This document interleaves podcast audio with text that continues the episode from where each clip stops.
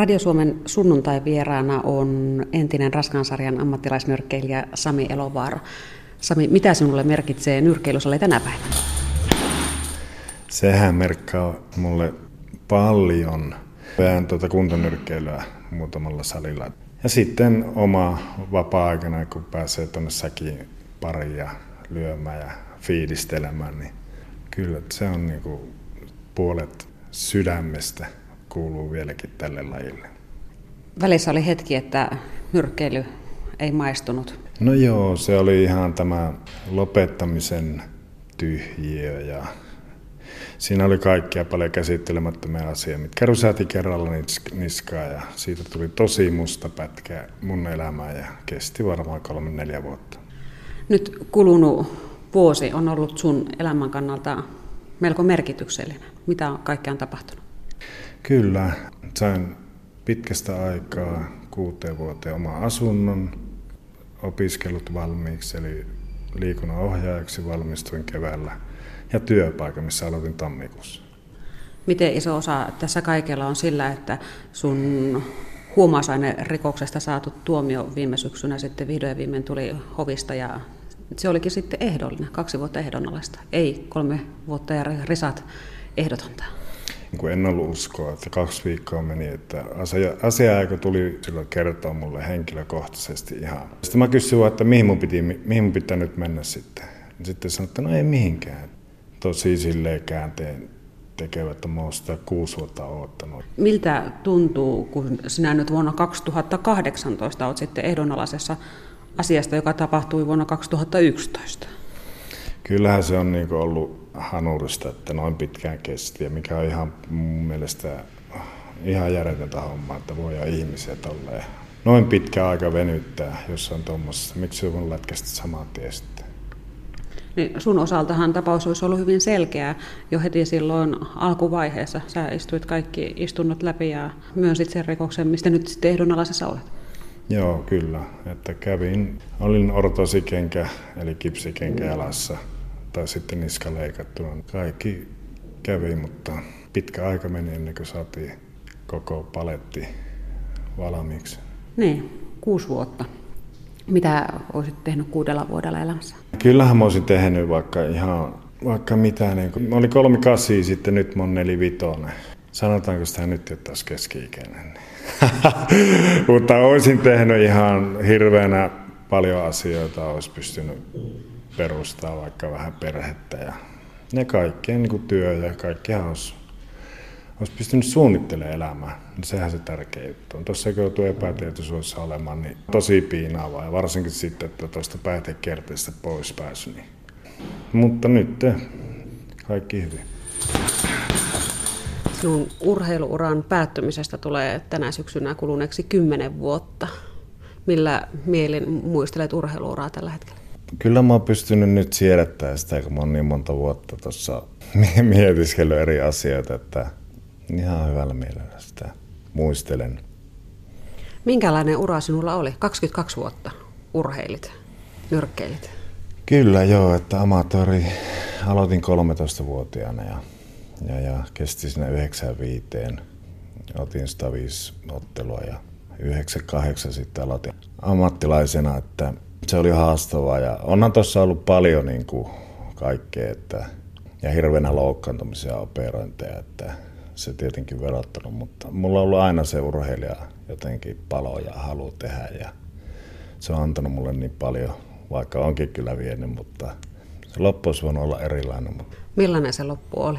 Mulla on 12 kertaa operoitiin, ja siis seitsemän operoitiin tuo vasen olkapää, että se laitettiin yhdellä ruilla kiinni. Ja sitten se epäonnistui ja 2008 tammikuussa leikattiin toisen kerran ja se laitettiin kolmella ruilla sitten kiinni. Ja mulle oli sovittu jo sitten, että syksyllä saa vihdoinkin mahdollisuuden niin SM-titteliottelu, että Juho Haapoja vastaan. Ja lääkärit oli tietenkin, että vuosi mennettä voi niin ruveta jotakin tekemään edes.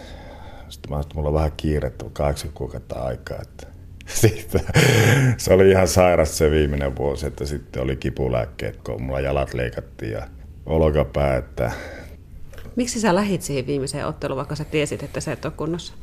Jälkeenpäin mä oon miettinyt paljon sitä, että hirveä palo kuitenkin, että nyt mä saan sen mahiksen ja sen, silleen se virallisen tittely, mikä olisi ollut jo aikaa sitten niin kuin kuulunut saada tilaisuus siihen.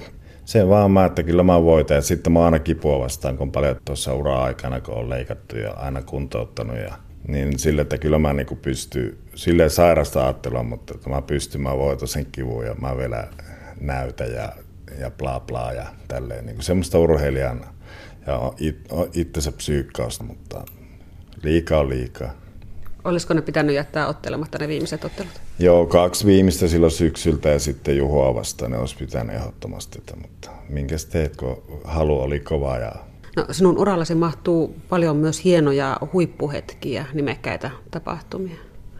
Kyllä joo, että uran oikeastaan semmoinen huippu, kaikista hienoin kruunu oli just 2003. Pääsi silloin tuohon raskausarjan MM-otteluun. Se oli Salzburgissa ja se oli semmoinen niin kuin, tosi unohtumaton kokemus, vaikka hävisinkin pisteellä, mutta olin mä tosi tyytyväinen siihen. Mitä olisi tapahtunut, jos olisit voittanut? Jaa, sitä. Sitten olisi päässyt taas parempaan matsiin ja en mä tiedä. Tämä aina tämä jossittelu on niin hankala mulle, että kyllähän sitä aina on joskus tullut mietittyä, mutta näin kävi. No, sinun urallesi mahtuu myös viimeinen ottelu Toni Halmeen kanssa. Millainen se oli? Toni kanssa me oltiin 98 ihan alusta asti jo silleen reenattu. Se oli sille herrasmies-sopimuksella, että kumpikaan ei yritä kolauttaa heti toista tyrmätä. Tai, mutta että kyllä me vedettiin ihan reilulla käellä ja Toni jäi toiseksi siinä. Niin ja vähän sen jälkeen Tonin terveys sitten petti. Kyllä joo, että se oli oikeastaan semmoinen raju käänne itsellekin, että hän oli puolitoista kuukautta oli koomassa ja ei enää ikinä tullut omaksi itseksi, että va- vakava aivovaurio ja, ja, ja, se oli kova paikka, että olin katsomassa mo- monet illat sairaalassa. Ja... Oliko sillä ottelulla mitään merkitystä sen kanssa? En mä ainakaan halua uskoa, että oli. Että ehkä se oli kaikki johtu jostain muusta. Että No Toni Halmella on sinun ammattilaisuran kannalta iso, iso merkitys muutenkin. Kerrohan vähän. Joo, kyllä. Että mun hyvä ystävä soitti Oulussa, tuota, mun oli kesälomalla silloin Polar Elektrolta ja hän tunsi Toni Sparrivasta ja Kuopio, että soittelee Jari Markkasta vastaan siellä, että lähetkö? Mä no ilman muuta, että mä halusin nähdä oikeasti, että kun mä oon nähnyt telekarissa, että minkälainen ristiriitainen kaveri siellä on, että mä haluan, että ilman muuta lähde. Sitten mentiin Kuopioon, sovittiin päivä ja Tonin kanssa otettiin siellä, monta herää me otettiin, aika monta ja siitä se sitten lähti sitten, Toni pyysi, myynti vielä katsoa sitä silloin, kun se ottelu oli ajankohtainen ja, ja, ja pyysi Helsinkiin ja että lähde ammattilaiseksi, että se muuttaa Jenkeistä Suomeen. Ja Toni ansiota se oli ja Pekaan kylläkin ystäväni, että sinne lähettiin. Minkälainen ammattilaisnyrkkeilymaailma on Suomessa?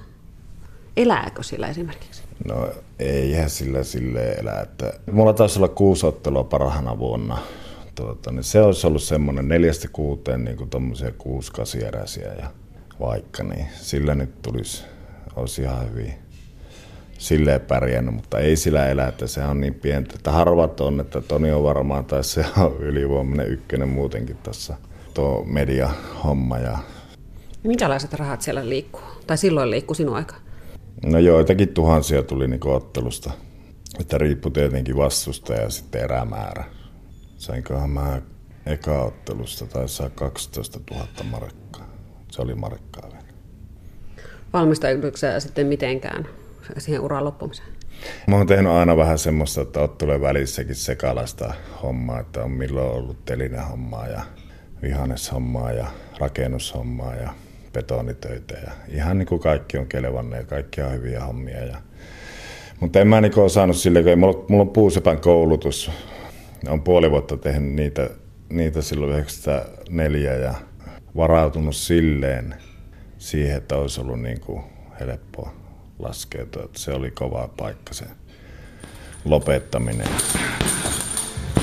Radio Suomen Sunnuntai-vieraana on entinen raskansarjan ammattilaisnyrkkeri ja Sami Elovaara, jonka elämä suistui raiteeltaan urheiluuran päätyt. Näin kai voi sanoa. Todellakin, niin kuin mä olin niin henkisesti rikki ja fyysisesti, että mulla oli just ne viimeiset leikkaukset oli. Ja, ja mulle se oli niin kova paikka, että se tuntui, että tässäkö tämä nyt oli. Että tuntui, että elämä loppunut. Tietenkin mulla oli vaimo, kaksi ihanaa koiraa, ihana vaimo. Mutta silti niin rupesi mielitemppuilemaan sitten, että Mä vielä yritin, mä tekin kahta työtä silloin, että mä olin päivätöissä niin kuin alumiinitehtaalle ja viikonloput seisoo ovella ja neljä kuukautta mä sitä jaksoin ja olen ikäni kärsinyt tämmöistä migreenityyppisestä pääsärystä ja nyrkkeilyhän tietenkin sopii hirveän hyvin siihen, mutta niin kuin, en ole senkään antanut sitten vaikuttaa, mutta jotkut ne, ehkä ne kaasut sun muut niin kuin alumiinihommista ja tolleen, niin sitten mä rupesin saamaan paljon kohtauksia, että masennus oli jo tulossa, että sitten mä sairastuinkin vaikean masennukseen ja määrättiin laitoshoitoon ja siellä kävin sitten ja muutaman viikon, mutta eihän se tommosen niin kuin auta, että sitten mä olin kotona petipotilaana varmaan joku puoli vuotta, että en mä, mä en jaksanut tehdä yhtään mitään, että mä vaan nukuin, ei mitään niin kuin, semmoinen urheiluuran jälkeinen niin kuin se mitättömyyden ja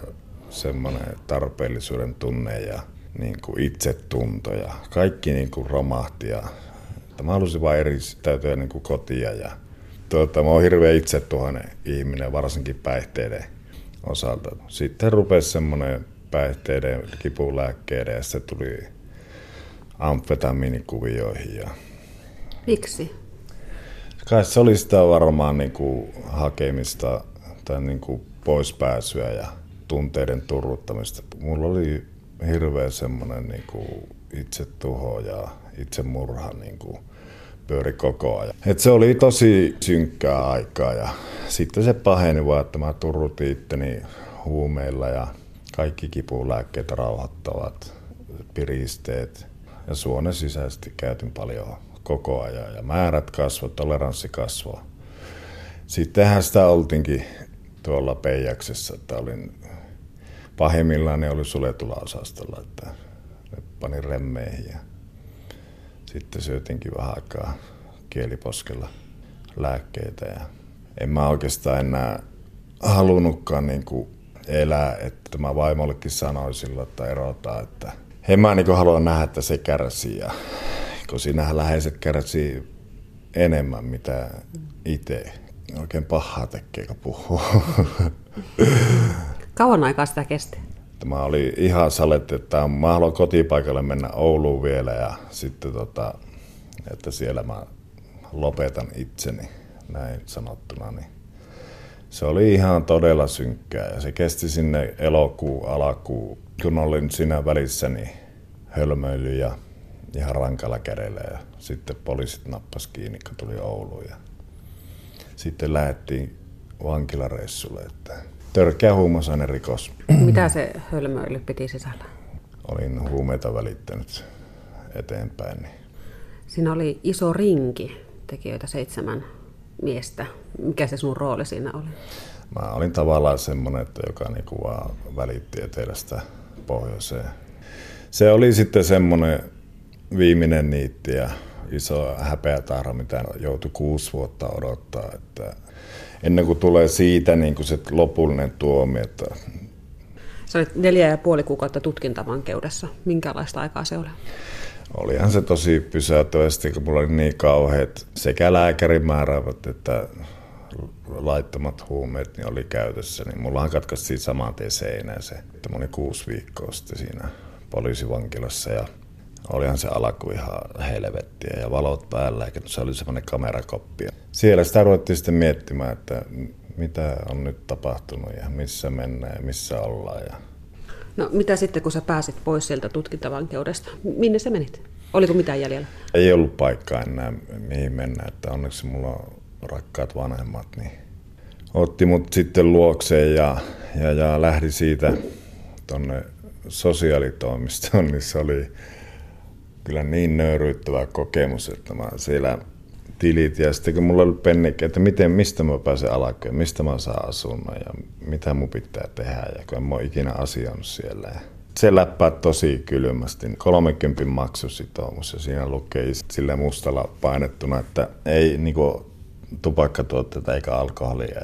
Se oli mulle niin, niin raju. Mä reppin sen lapun. Mä olin ihan niin raivona. Ja sitten tuli tämä viimeisin just tämä synkkä hetki, että tuli tämä amputointihomma. Ja mä olen pitkällä lihasneulla laskimo unilääkettä ja, ja, ja sekin oli semmoinen niin kuin yritys.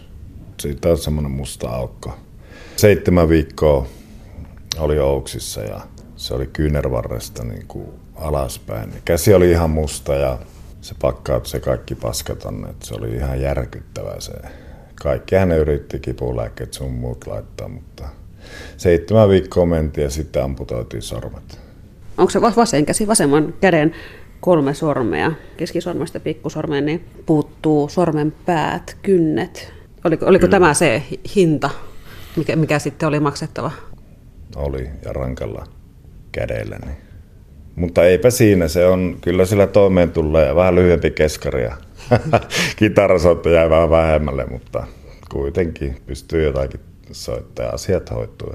Et se oli se viimeinen niitti tähän mun niin synkkyyteen, että sen jälkeen mä pyysin apua ja päihdeklinikalle ja sieltä mä, mä antoin itselle ennen sinne päihdeklinikan menua niin kaksi vaihtoehtoa, että mä en halua elää tälleen. En voi sietää itseä tommosena tätä narkkarielämää ja ihan tuommoista HC-hommaa. Niin kuin, että joko monttu tai sitten mä yritän taistella, että mä haluan olla se, mikä mä oon aina ennenkin ollut. Että ylpeä urheilija. Radio Suomen sunnuntai vieraana on entinen raskaan sarjan ammattilaisnyrkkeilijä Sami Elovaara, joka on saanut elämänsä takaisin raiteille. Onko se näin? Voiko näin hienosti sanoa? No voi sanoa, että en mä muista milloin mä olisin kokenut tämmöistä niin kuin sille tyytyväisyyttä itseeni ja että mulla on työ ja ammatti, minkä mä sain hommattua nyt vanhempana opiskellut muutaman vuoden, niin sitten työ on, mistä mä tykkään. Ja tässä mä voin kääntää niin kuin omat huonot kokemukseni, niin yrittää antaa jollekin sitä onnistumisen tunnetta. Ja että, joku, että jos joku saisi tuosta mun tarinasta vaikka jonkun potku, että sinne parempaan raitistumisen myötä, niin on se kiva juttu. Sä työskentelet Kriis ryssä.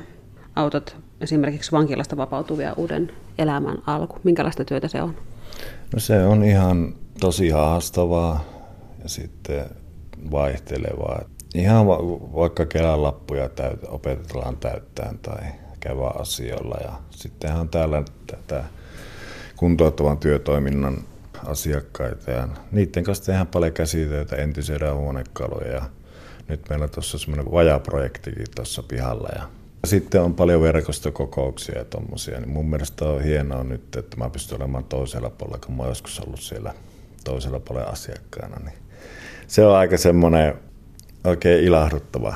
Sitten mä oon nähnyt päihdeklinikan työntekijöitäkin samassa verkostossa, niin mä aina haluan halata sitten. Mä, ja sitten mä oon tosi kiitollinen niin kuin kaikesta, että ja joka päivä kiitän päivästä kyllä ja aamu ja illoin. Että. Sä oot alkuperäiseltä ammatiltaan puuseppä ja nyt näiden kaikkien vuosien jälkeen sä sitten myös teet sitä varsinaista puusepan työtä sitten tässä samalla.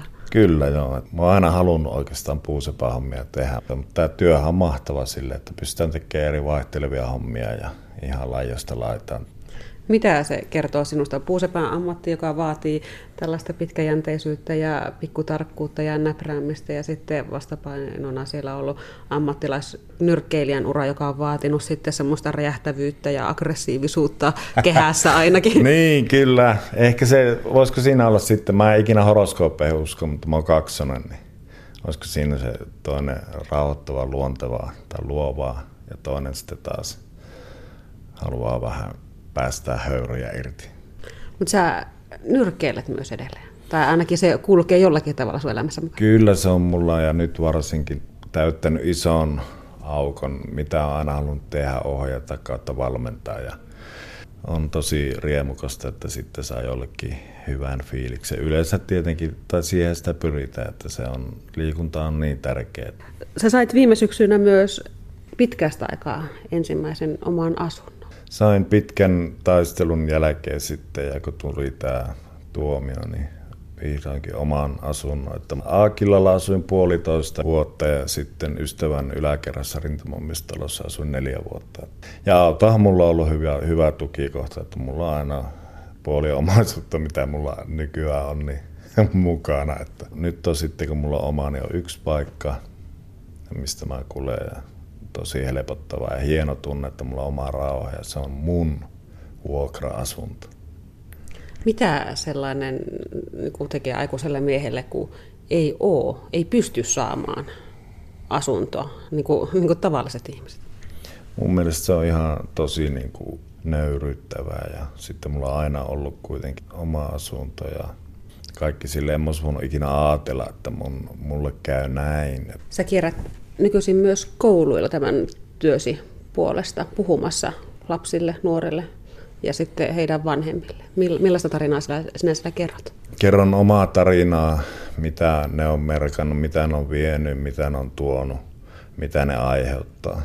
Että ei kannata valita päihteiden käyttöä missään muodossa. Niin. Ja jos jotakin saa annettua positiivista ja semmoista voimaa, että joku ei tartu siihen pulloon tai pillerin tai piikkiin tai ihan mihin vaan, niin sitten se on toivoa täynnä ja toivekasta hommaa tämä on sille. Näytätkö aina noin sun puuttuvat sormenpäät? Kyllä mä näytän sitten, että, että tämmöistä sattuu, että vaikka se sopiikin siihen puusepätarinaan sille, että puusepäänä tarvitaan, silloin voi lyödä sormet ylös, mutta, mutta nämä on mennyt vähän eri syistä, niin kyllä mä näytän ja kyllä se varmaan sitten vähän pysäyttääkin joitakin.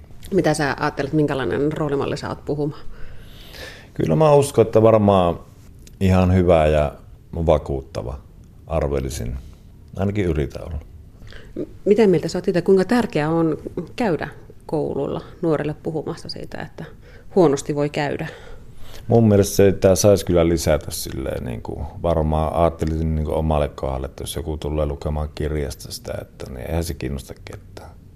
Niin kuin näin mä ajattelisin silloin pienenä hulivilinä. Niin, että sitten jos on joku taas kertomassa, että joka tulee, että se kertoo omista kokemuksista.